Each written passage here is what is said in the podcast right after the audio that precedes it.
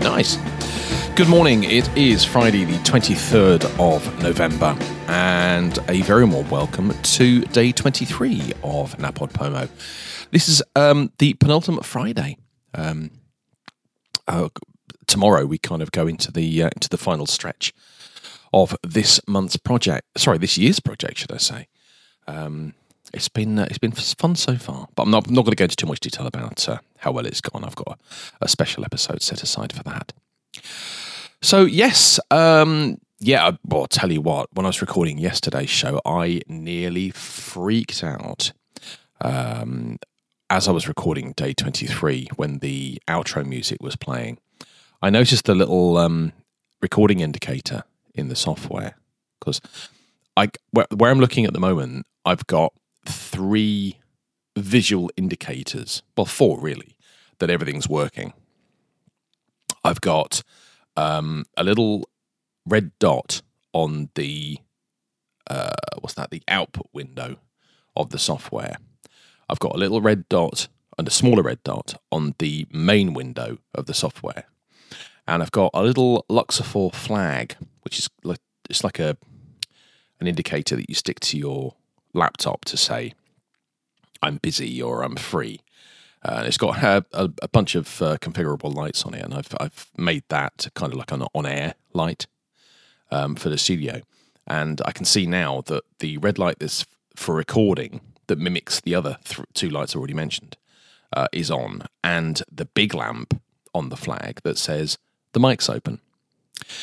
Anyway, as the outro was playing yesterday, I noticed that none of the recording lights were lit. And I had a huge panic thinking, oh my goodness, I've just recorded like 15 minutes of show and there's there's nothing there.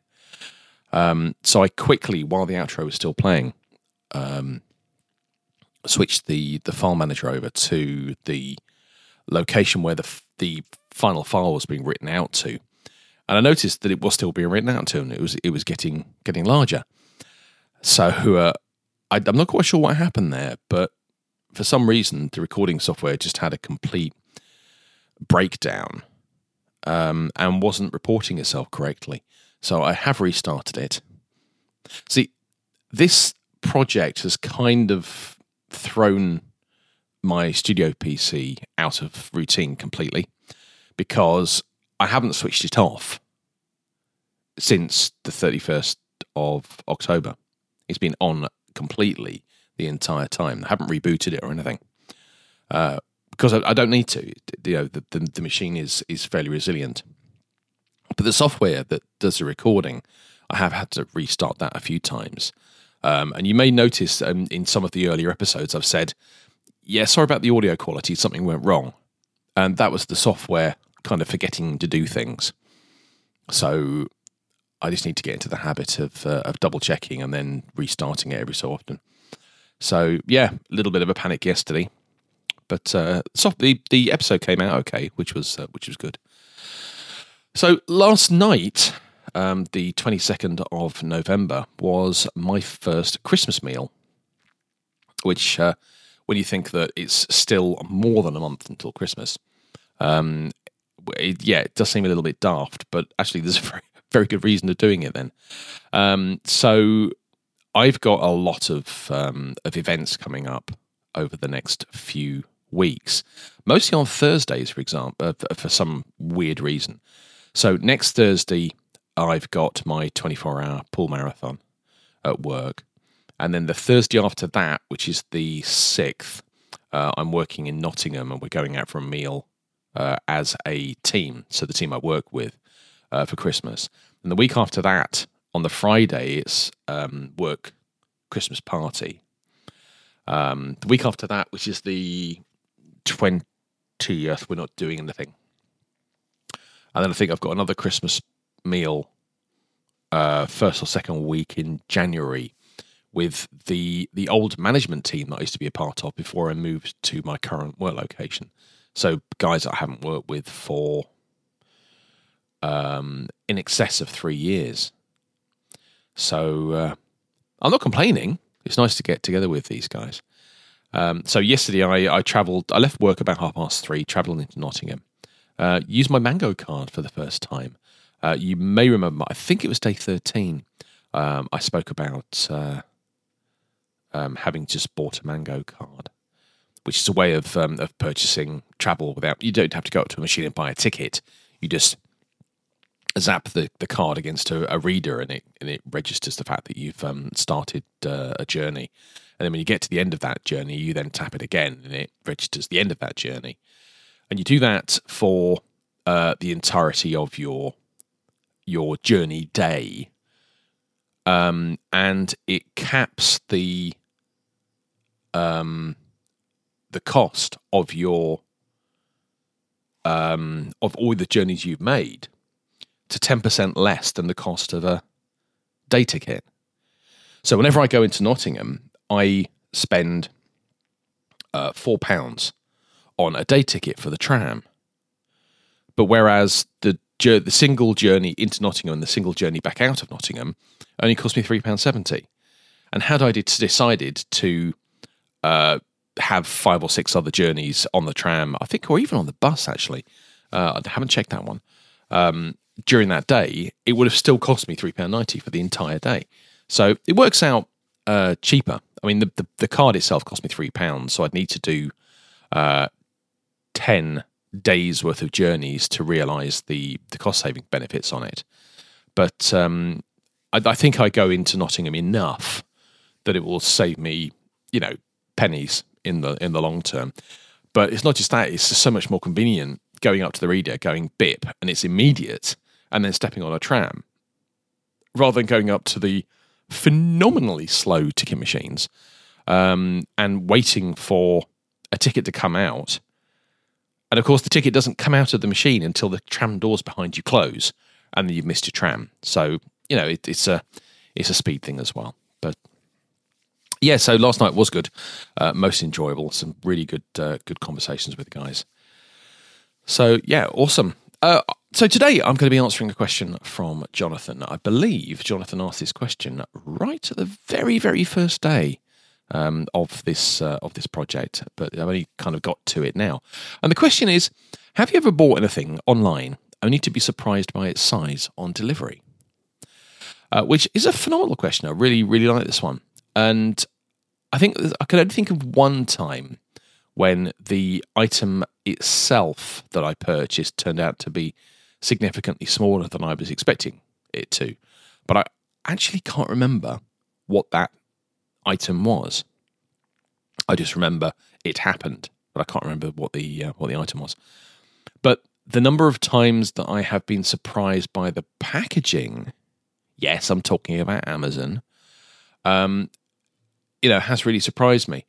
And I, I, there might have been a, a couple of instances where I'd bought something that came in a small box, um, but the sorry, the, the item itself came in a small box, but then when Amazon have packaged it, it's then come in a box that's like, you know, 20 times the size of it. And you, you kind of have to realize that there's only a finite number of boxes, of dimensions of boxes that Amazon can store to, to pack these kind of items up to protect them. Um, so the majority of items that you get from Amazon are comparatively flat. So books, you know, they can be quite wide, they can be much longer, but they're quite narrow, they're quite uh, shallow. And uh, when you buy um, sort of small electronics items, they're usually uh, taller than they are wide than they wider than they are narrow um, than they are shallow. So I would imagine that the majority of the boxes and and the packaging materials that that places like Amazon have for wrapping up the items that they sell are all of the same basic shape, which is a book or bigger. So if you have something that is, I don't know, a cube. I got an item. Um, I think I did. I get it from Amazon. I think I did um, about two or three months ago, and I think it came in a um, four or five inch cube. Now, I believe that when that item arrived, it came in a box that you could have fit 12 or 16 of these cubes into, purely because of the limitations of the dimensions of their packaging materials. So I do get it, but yeah, th- there's always this sense of why on earth did they pack it in this size box? I'm sure they must have had something smaller, but I don't know. Do they? Hmm, interesting. Anyway, thank you, Jonathan, for that question. Um, uh, excellent. Can I just say the quality of questions I've had this year from everybody has been absolutely spot on. And um, I know we're we're kind of heading into the home straight now, and I think as it stands, I've only got two questions left. And in fact, one of them isn't a question; it's more of a directive, which um, which might be interesting. And I think I might have to do that on Sunday. So uh, no, it, it's it's been brilliant. So I've got two questions. I've got three interviews, and I've got one, two, three, four. Five, I've got seven episodes left uh, after today. So yeah, I'm, it's been it's been brilliant. I'm I'm, I'm really grateful to everybody for uh, for interacting uh, with me over these um, over these last three weeks. Anyway, enough about that. I really need to get in the shower because I'm going to get shouted at soon for uh, for holding up everybody else.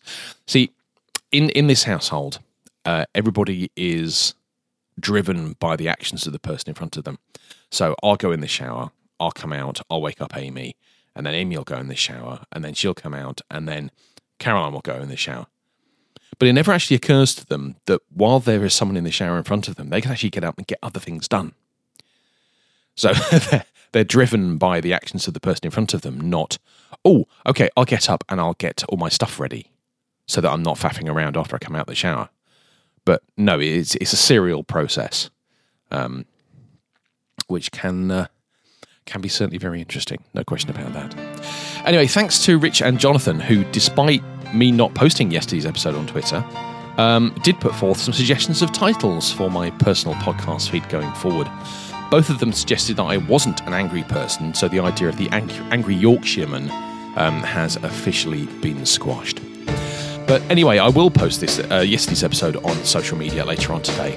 So have a great day, have a great Friday. Don't forget the bugcast this evening, and I will catch you tomorrow.